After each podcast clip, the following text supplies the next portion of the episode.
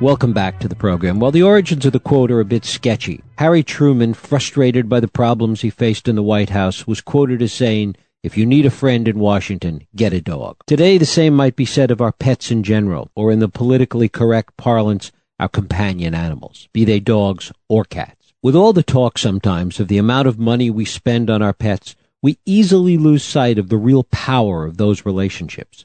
Sometimes exalted, sometimes mocked, the fact is that in a society where alienation is common, where complexity often rules, where self-absorption defines a whole generation, those human-animal bonds can be transcendent. That's the personal story that my guest Lissa Warren writes about in The Good Luck Cat. Lissa Warren is the Vice President and Senior Director of Publicity and Acquiring Editor at Da Capo Press, and it is my pleasure to welcome her to the program to talk about her memoir, The Good Luck Cat, how a cat saved a family and a family saved a cat. Lissa, thanks so much for joining us. It's lovely to be with you, Jess. Hi. Great to have you here. Before you found Ting and brought him to your father, were you a cat fancier? Did you like cats? Did you have relationships with cats in the past?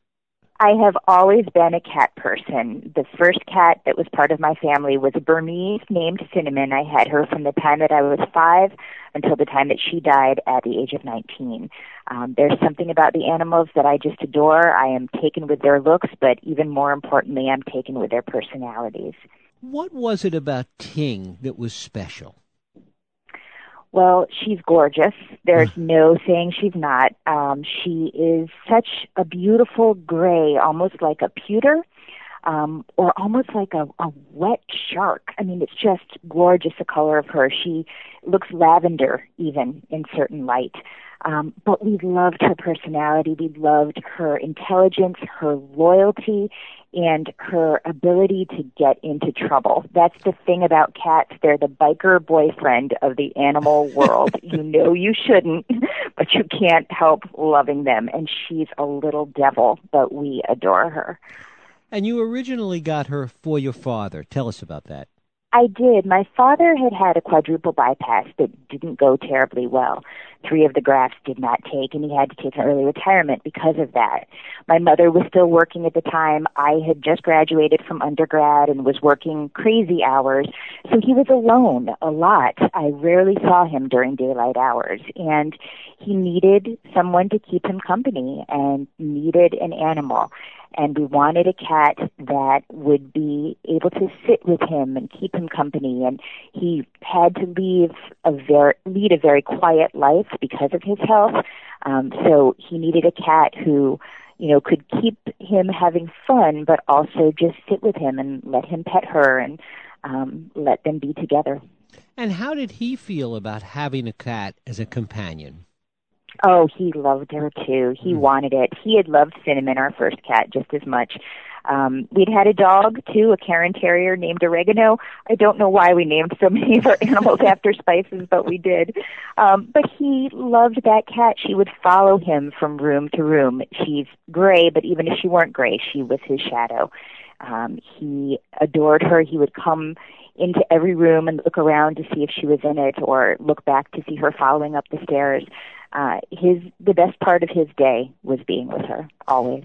And the research is so definitive on this in terms of the impact that animals have and that our relationship with animals have in making us feel better, in in really getting us outside of ourselves. Talk a little bit about that. Well, I think emotionally they make us feel better and they help us to see that when there's there's a little life that's depending on ours, we had better make sure that our ducks are in a row, you know, and, and make sure that they are taken care of and make sure that they're provided for. So there's a, a I would call it the gift of responsibility. You know, when you have to take care of them, it causes you to live your life accordingly. Um, but I think too, you know, animals have I don't want to say medicinal properties because that sounds way more woo woo than I actually am, but there have been studies, you know, a University of Minnesota Medical Center study showed that people who have cats have a 30% lower risk of dying of a heart attack or a stroke. There is something about them that seems to lower our blood pressure, that calms us, that makes us happy. Um, and so I think that the health benefits of cats are very real. There's also the unrequited nature of their affection for us, that they look at us and they don't judge in the way that, that people do. I think that's very true. You can kind of do no wrong with a cat so long as you are kind to it. Um, my father needed that. You know, he, my mother and I are both people who uh, are a little neurotic at times and, you know, can nitpick a bit. And he just needed that unconditional love. And that's exactly what he got from Ting. And tell us a little bit about the arc of, of their relationship. Well, at first she was very, very lively around him, and she would run across the room and hurl herself at him and sort of snag herself on whatever sweater he happened to be wearing. Um, so she was rambunctious at first, but as he grew older and grew sicker, she seemed to sense it and she really did settle down and just spend time sitting in his lap or sitting on his chest. He used to put her inside his robe and we would walk into the room and say, Dad, where's Ting? And her little head would pop out from underneath the collar of his robe. So that was the kind of relationship they had. They just spent gobs of time together and she did seem to to sense when he needed um less fun and more just companionship. And what's so interesting is that even when you were around, when your mother was around, it's always clear whose cat this is at that oh, point. Oh, no doubt. Yeah, that's so true. Um, she liked my mother and I, and, and even loved us, um, and still does. But boy, my dad was her darling. I remember um, after my father passed away that we came home, my mother and I, and the cat came to the top of the stairs to look for my father. And then when she saw it was just my mother and I she turned around and walked away. And I will always remember that. You know it is very much um it shows how much she loved him and how devoted she was to him and how he was her favorite flat out favorite. And you would go on to more or less inherit the cat? Yes um my mother and I now take care of her. I mm. I have my own place in in the Boston area, but my mom up in New Hampshire, we um I go up there frequently and we take care of her together now. Um and Ting needs care now. She's had some health issues of her own and so my mother and I band together to take care of her.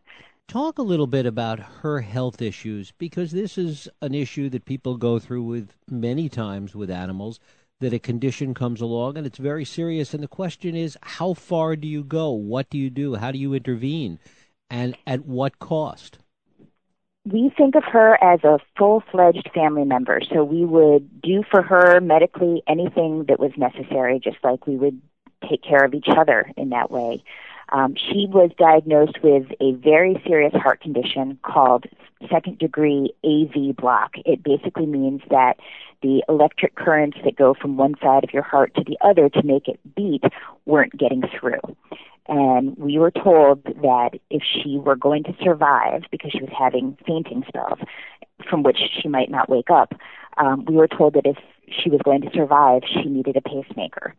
And then we did more research and talked to more doctors including a cat cardiologist. They actually have such things. Who knew? And we were told that she needed a human pacemaker because they don't make pacemakers for cats or for dogs so Ting is now the recipient of a human pacemaker that cost us $10,000 to have implanted in her, but um, there was never any question in our mind that we would do that for her because she needed it and we didn't want to lose her.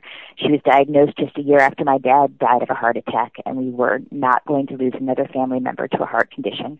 How difficult was it to find the proper medical care for her? We were so fortunate. We have a wonderful vet at Bulger Animal Hospital. I'll give them a plug because they're a terrific place um, in Massachusetts, uh, right over the New Hampshire border. And that doctor who had cared for both of our cats over the years, we've known her for, gosh, thirty, forty years now, long, long time. Um, she recommended Angell Animal Medical Center to us, which is in the Boston area. They are state of the art you walk into their lobby, it's as big, if not bigger, as any hospital lobby you would ever see. They are fully staffed with cardiologists, oncologists, pain management specials, specialists, which Ting had after her surgery to make sure that she was comfortable. Um, they have everything you could need MRIs, CAT scans for cats. I mean, you name it, they have it. Um, so we were so fortunate there was a place like that just a 45 minute drive away from where Ting lives.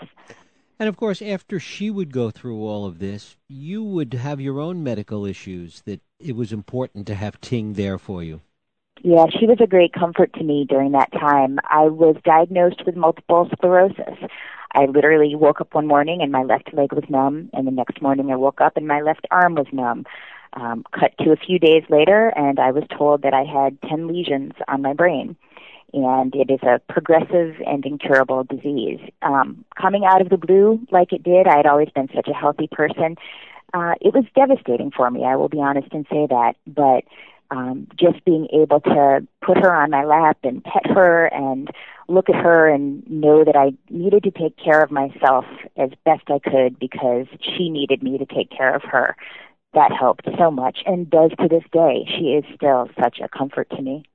And coming back to the woo woo part of it, t- talk a little bit about the impact that you think that it's had on your health, on your well being, just having her there there's no doubt to me that she is beneficial to my health. Um, I feel calmer when I'm with her, and the medicine that I get when I have a flare with my multiple sclerosis, it's a very strong steroid, and it revs you up. Um, the very first time I had it, I didn't sleep for a couple of days. Um, but I found that by cuddling her and having her there beside me, it would help me to relax um, and would make it so that I was able to get the rest that I so very badly needed so that my body could start to heal itself.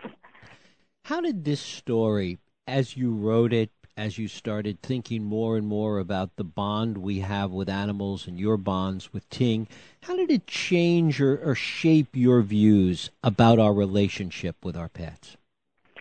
One thing that has shown me is how much people love their pets. There's not a bookstore event that I've gone to where I haven't had people stand in line afterward to come up and show me pictures of their cat or pictures of their dog. I mean, I always knew people had pets, but I guess I have been going through life without an understanding of the utter devotion that so many people have for their animals.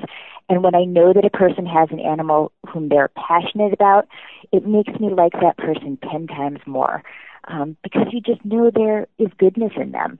Um, and I think that through Ting and other animals that I've had in my life, I have seen what a difference an animal can make um, in making a person positive and happy and I see that now in all the people that I'm meeting while I'm out there doing promotion for the book. They love their pets, and I like them so much better for it. And, and the other side of this is so interesting because if you are a pet person and you feel the way you do about the relationship with pets, when you run across people, even people that you like, that don't get it, that are not pet people, it's hard to understand what that's about for them.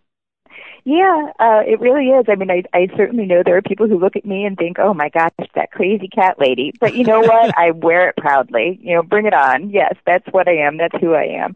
Um, I honestly just feel bad for people when they don't understand it, when they haven't been raised with an animal in their house, or they just haven't ever had a cat or a dog or a ferret or a bird or whatever that they have just fallen in love with.